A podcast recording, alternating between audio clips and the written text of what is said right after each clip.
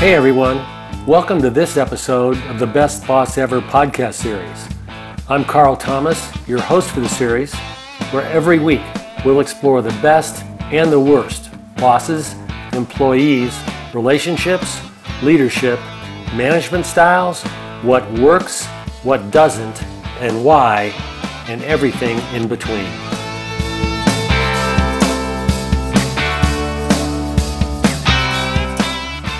So, Joy Howard, welcome back for part two. And just for our audience, they know I've never done this before to have a part two. And I'm so thrilled to be able to have this conversation with you because we didn't cover a number of things that I think are super important. Uh, and I want to, at first, out of the gate here, set the record straight. I had suggested in part one that you had been a, C- a CMO for the better part of 10 years, and that's not true. And you corrected me on that. So it's really only been about five years, but the brands that you have been responsible for are amazing. Uh, Lyft, Sonos, Patagonia, and now your role as the CMO of Dashlane, which everyone knows about. So I'm going to just going to turn this over to you because there are so many things that we have yet to cover. So Joy, thanks again uh, for being willing to do a part two, and welcome to today's show. Thank you. It's great to be here. I'm I'm really happy to be here. Thanks for setting the record straight also about my about my tenure. I think it's important for people to have not unrealistic expectations around how long it takes to get something done. And for sure, the role at Patagonia, even though it was the top marketing job, you know, it wasn't a CMO role proper. And that says a lot about what their expectations were of the job versus Sonos, where it really was a proper CMO role and they had much, much higher expectations. So been a, it's been quite the ride, and I'm happy to be here to talk to you about it. Well, let's let's go back and cover a couple of elements from part one that I think we could both elaborate on and and really sort of give some deeper insight, learnings, and takeaways here. And the in the first moment is you and I got to know each other via uh, our our mutual friendship with Geoff Cottrill, who was one of the best bosses you ever had, and he called out a moment uh, when you both were at Converse, where you walked into his office, and his quote was what you said to him uh, Geoff, all I really want is a chance to surprise you. So, can you elaborate on that a little bit? Well, well, first of all, it was really incredible to hear him tell that story on your podcast because I remember that meeting so clearly. And I also remember how hard it was to have that conversation. And so to hear from him that it had a profound impact on his leadership was incredible, you know, because at the time I just wanted to create more space to have an impact within the team. And I had no idea that it would affect him so profoundly. So thank you for that gift, Carl, and for, for allowing me to hear about that. You know, really, Geoff is so good at what he did. And by the way, you know, what makes a great boss often is their ability to have, like, the fact that they have a great boss. So if I think about, you know, the great bosses I have, so often it's because they also had a great boss that created a great context for them. But suffice it to say that Geoff was, I mean, he just was a man, like at the at the top of the game, you know, and I was there learning from him and it was incredible. And so I think for the first, you know, year and a half, I was just learning so much and I didn't feel like, okay, you know, I really want to do more because every time, you know, everything that was happening, I was really learning a lot from. But I kind of got to a point where I felt like, all right, you know, I want to show a little bit more about of what I can do here. And I just felt like I needed him to give me a little bit more space to do that. And so it was really hard to think about, you know, how to have the conversation. And I remember spending a lot of time, like I've always been a really avid journal keeper. And I remember spending a lot of time kind of like, you know, getting, getting like, you know, what did I really want to get out of the conversation? You know, how best to approach it before I went in there. And so sometimes, you know, having good relationships, you really have to put in the work to do it. You know, you have to work on yourself first and then you, you know, you have to enter into the conversation prepared. And I think it really paid off that I did that. So really, really great to hear how it turned out because then he did give me space and I was able to, to learn more by doing. That's very much my learning style. And, you know, when I got ready to go and lead marketing at Patagonia, it was because again, I felt like I was ready to do more. And he was in a position at that point to say, You're ready for this, you know, knock him dead and give me some great advice again on the way out the door. So, yeah, that worked out pretty well. Love to hear that story. So he actually not only encouraged you, but he gave you a little nudge to move on to you know a greater, more responsible role with a iconic global brand in, in the fact of Patagonia. But you did mention one thing, and I I want to call it out because I uh, 100% agree with you. And that's, if you will, sort of the chain of command, to use a military term, right? So you, you can't have a great boss or the likelihood of you having a great boss without him or her having a great boss to report to is diminished.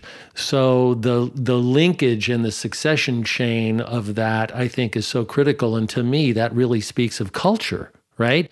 That's the culture that leadership creates embraces and then encourages based on who they hire and what levels of responsibility they give those folks that they brought in to actually do.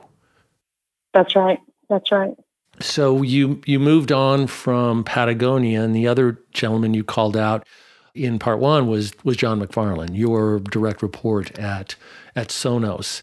And I want to hear a little bit more about that because it's clearly we just talked about that chain of command and and the succession of who gets hired, why, how, when they get hired, and then what their role and responsibility is. But you spoke incredibly highly of of John, and I want to hear a little bit more about that. Sort of what breadth and depth did he give you? How many folks uh, were in your group, and and all of those sorts of things.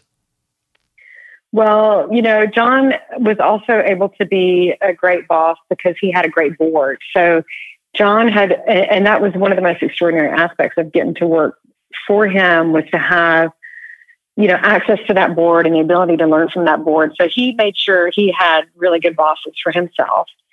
And um, they, you know, they fully empowered him and also held him accountable. And he led in that way too. So you know, he just he made it a, a, regular habit of hiring people who were better at him in the things that he didn't do well or that he didn't know. And he just never had any illusions that he could do any aspect of, of my job better than I could. You know, he would be very firm with me about what the rest of the organization needed because that was my first time working in tech. And there are ways, you know, of leading within an engineering focused organization that are very different than working in a um, you know consumer products company or in a fashion company like uh, like Converse. So, and and he made sure that he got from me and from the marketing team what the rest of the organization needed, which again you know was new and different. But you know we had a really big global team and. Um, you know, we had all the high expectations that come with, you know, being a venture backed company. And it was wild and wonderful and, and also at times hard, but certainly worth it. A venture backed company has its own idiosyncrasies without question. And the fact that John not only had great relationship with the board, but they did their job, which was obviously governance, but also accountability at the CEO level, but they trusted him. And so this is a really interesting topic, I think, because in a venture backed environment, as opposed to a publicly traded environment or or a you know, smaller enterprise, what role from your perspective as one step removed from the board does the board actually play and how much access did you have to the board? And did you develop relationships on the board? Was john forthcoming and, and sort of if you will willing to allow that sort of thing to occur Yes. So before I answer that, one one thing about the difference in a venture-backed company versus a more traditional company, it really largely has to do with pace. And you know, I had never had any exposure to that. Ironically, my first exposure to it was when I went to Patagonia, where Rose Marcario, who is the CEO of Patagonia, had come up through tech. And a lot of times in these really big companies, people debate things a long time. There's long time, you know, there's lots of presentations, many, many levels of hierarchy. You know, it's got to go all the way up to Beaverton and all the way back down to Boston. And, you know, working at Patagonia was exhilarating because of the pace that Rose set. So she was very, very fast. And I just, you know, you, you think of something, it's a good idea, you do it, boom, just like that. So to me, that's the biggest difference about tech is that it's just much more fast paced the board at Sonos, you know, they were there to help. And John was very clear that, you know, we ran the company, not them. They expected us to know way, way more than they did about what needed to happen, but they were there to help and we should ask for help. And to him, a sign of a great leader is they know when to ask for help. And so, you know, Mike Volpi chaired the board. He is incredible from Index Ventures. John Maeda, who is just an absolute legend, was on the board. And John became a mentor. He was really influential in recruiting me and then just became a mentor for me from that time on. Uh, Julius Genachowski, who ran the FCC during the Clinton administration. I mean, it's just a, you know, Robbie Bach from Microsoft. These guys are just, you know, just real legends. Um, Karen Boone, who's on the board of Peloton and was the CFO of Restoration Hardware for a long time, was on the board. And just, you know, incredible leaders and and there when you needed them. So, you know, you could just call them anytime. Usually if, if I was confused about something or really worried about something, I just found it, you know, great to pick up the phone and ask for a call. And they would always be there when I needed it with really great insight. And when you made those calls, was it to a particular individual or did you pick and choose? And did you have access to the entire board? Yeah, we had access to the entire board. And I'll say John was very principled. There's much more transparency in tech organizations as well. And so he practiced transparency, nothing to hide, you know, everything was really open. I think it's really motivating for employees to understand as much about the financials as they can because it helps them connect what they're doing to the impact that they're having. So he really wanted us to just reach out to them, you know, for whatever we needed. But usually it would be something, you know, like let's say I wanted to think about product life cycle. You know, I would probably call Mike Volpi to talk about that. Or something, you know, that had to do with deal making. Like, uh, you know, we were working on a big deal with Amazon and around Alexa, and I wanted coaching on how to go in and negotiate that partnership. You know, I would call Robbie Bach about that because he worked at Xbox for so long and partnerships were such a big part of that business. And um, licensing and such. So, you know, just kind of depended on the subject matter, and then you could just, you know, reach out and get the help you needed. Well, that's that's an, an awesome bit because rarely, I'll say rarely, I mean, in the more traditional businesses, to your point, does a CMO have that sort of access and the willingness of, of both John in his transparent management style as well as the board to be there to help uh, it's not surprising that that Sonos has accomplished what they have, and it's not surprising to me that you are calling out John as one of the best bosses that you've ever had. And hopefully, I'll get to talk to John one of these days because he sounds like a super interesting guy. So let's move a little bit. Thank you for that, by the way. One of the things that we always try to cover, and we didn't really get much time to do it in part one, was your not so great experiences and your not so great bosses. Uh, you know, I mean, if you say the best boss, then you also sort of, you know, the flip side of that coin is the worst boss. So, you know, with with that sort of lead in, can you talk about some of the things that that you learned from, you know, the not so great experiences you've had? Yes, because the worst boss is also the worst job, you know? And it's just amazing how how powerfully your boss can impact your whole life and you know how you feel every day so you know i i i, I had a boss and, and it was really a super challenging business environment. It was in a joint venture that we had between Coke and Nestle. And this was a, a while ago. So I'm sure he's done a lot of work on himself since then. And I won't call him out by name, but I will just say that, you know, it was not a happy marriage, the joint venture. And so, you know, we were already in a very kind of dysfunctional situation. And you know, I took the job as an expat in Switzerland thinking that Europe would be a nice progressive place for me to be a working mother. And, you know, once you're once you're an executive and you have a child, that's a really big part of the consideration, right? You want a place where you can have a good environment to be a successful executive and also be a mom. And I think I made a very terrible overgeneralization that probably only an American would, which is that Switzerland is not as progressive as other European countries, especially when it comes to women in the workplace. And I would say, you know, from that, really from that role onward, which is about 13 years ago, I haven't had a peer who has not had a stay at home spouse. And so I only tell you that because it's just a really different experience to try to balance work and life when you, you know, have a partner who's kind of picking up all the home front stuff versus when you don't. which is relevant because this particular boss pulled these insane work hours. And it was really unlike anything I'd ever seen because in the States, people at least expect you to go home for dinner.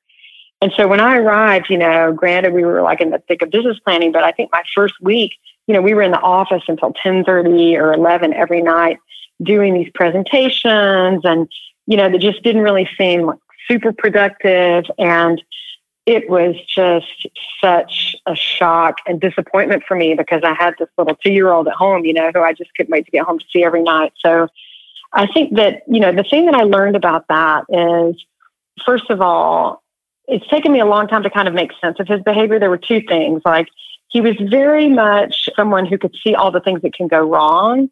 And so he sort of like obsessively wanted to, to play them all out and debate the pros and cons. And just very exhaustively kind of prepare down to the very last detail. So I guess sort of like classic micromanagement. But the second thing is is that a lot of times I think it's very very common with male executives. Work for them is their play. And so they can do it endlessly, you know, because it's like that is their that is their world in which they feel most vitalized and most themselves.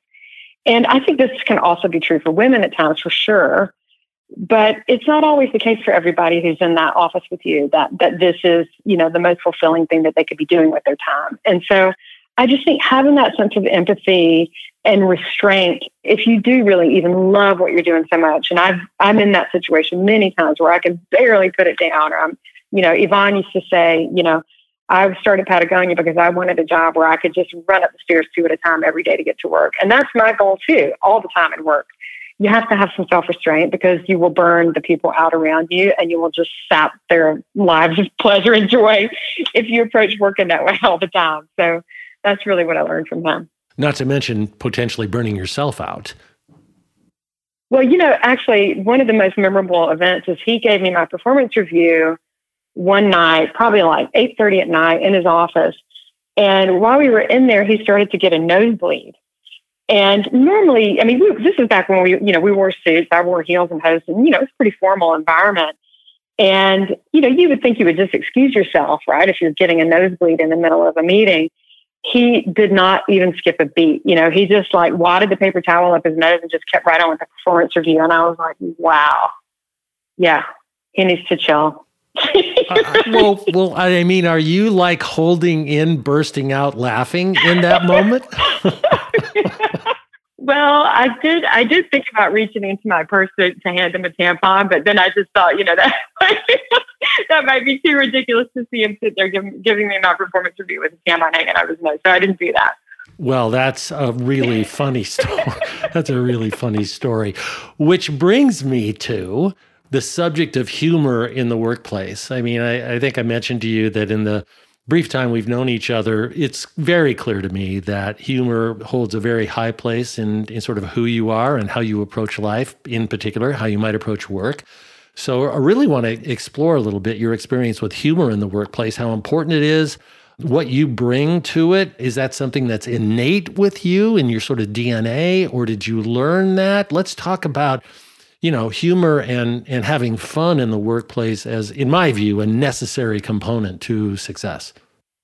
Well, I just I I think it is, and mostly because things can be things are so serious at work. You know, there's often like I mean, depending on what field you're in, a lot at stake, and so sometimes just you know a little levity can can just re-energize everyone and also make harder things so much easier. So I, I, also tend to think it's a sign of intelligence. People that have a great wit and a great sense of humor, which I don't really consider myself that witty. I, I'm married to the wittiest person in the world, so I have a very high bar. But I think, you know, it's usually a sign of intelligence and confidence, right? So if someone is in an interview, has the, you know, confidence to to be clever or witty, I definitely I notice that and I think, hmm, that'd be a fun thing to be around.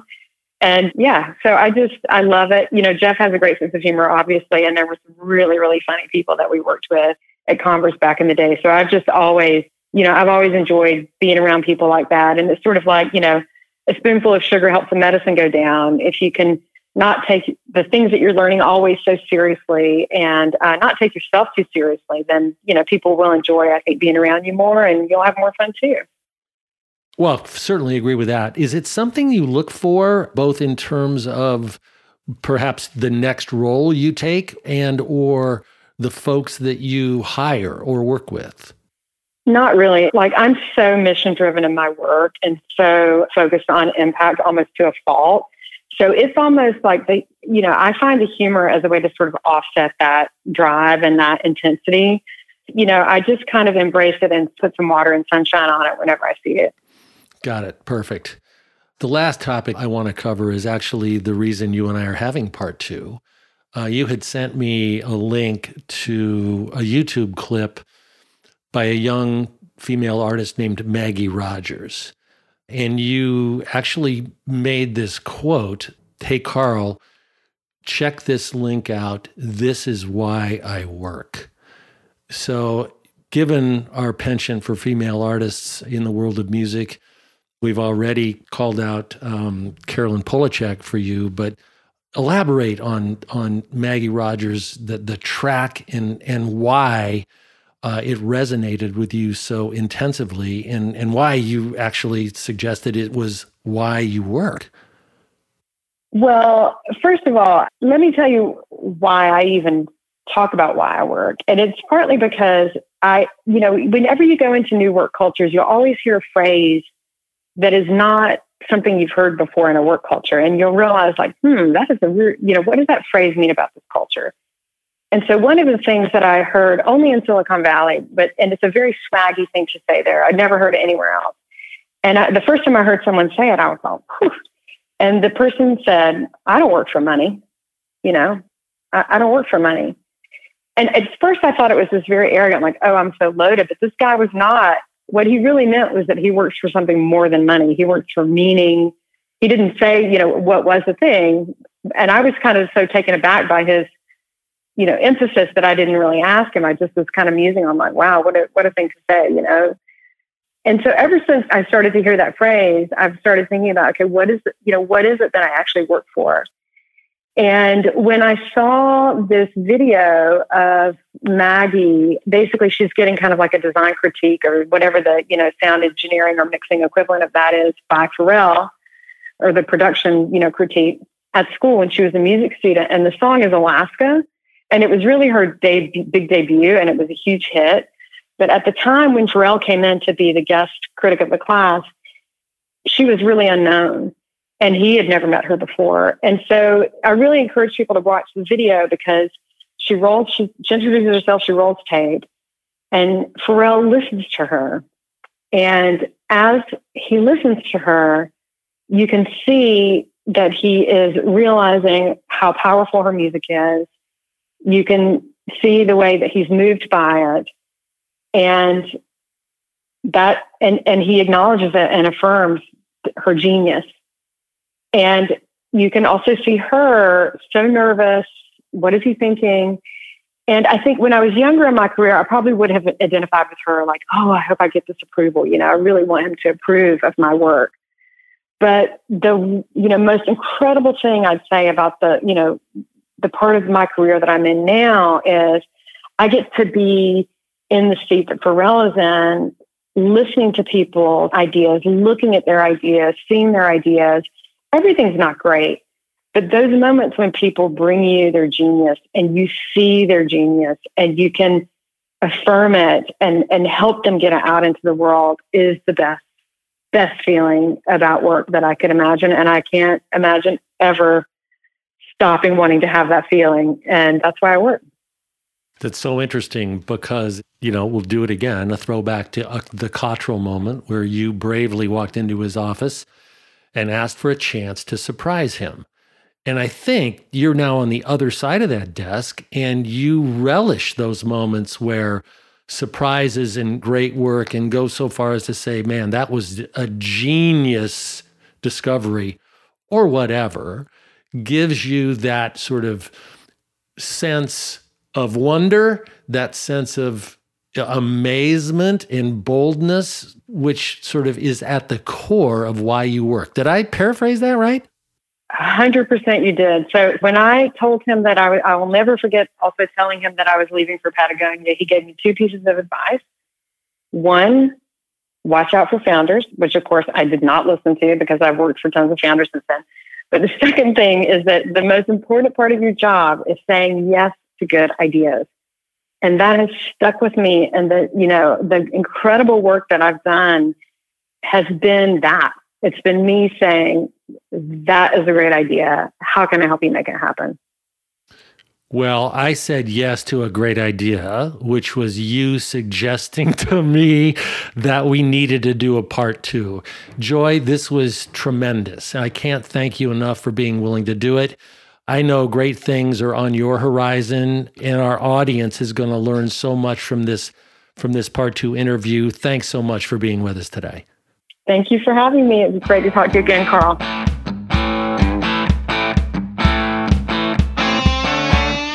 Thanks for listening, everybody. There's more to come every week, so please subscribe and rate us at Apple Podcasts, Spotify, Google, Pandora, and many others. Also, visit our website at thebestbossever.com, where you can follow us on Facebook, Twitter, Instagram, YouTube, and LinkedIn, as well as find more compelling content. Until next week, remember words matter.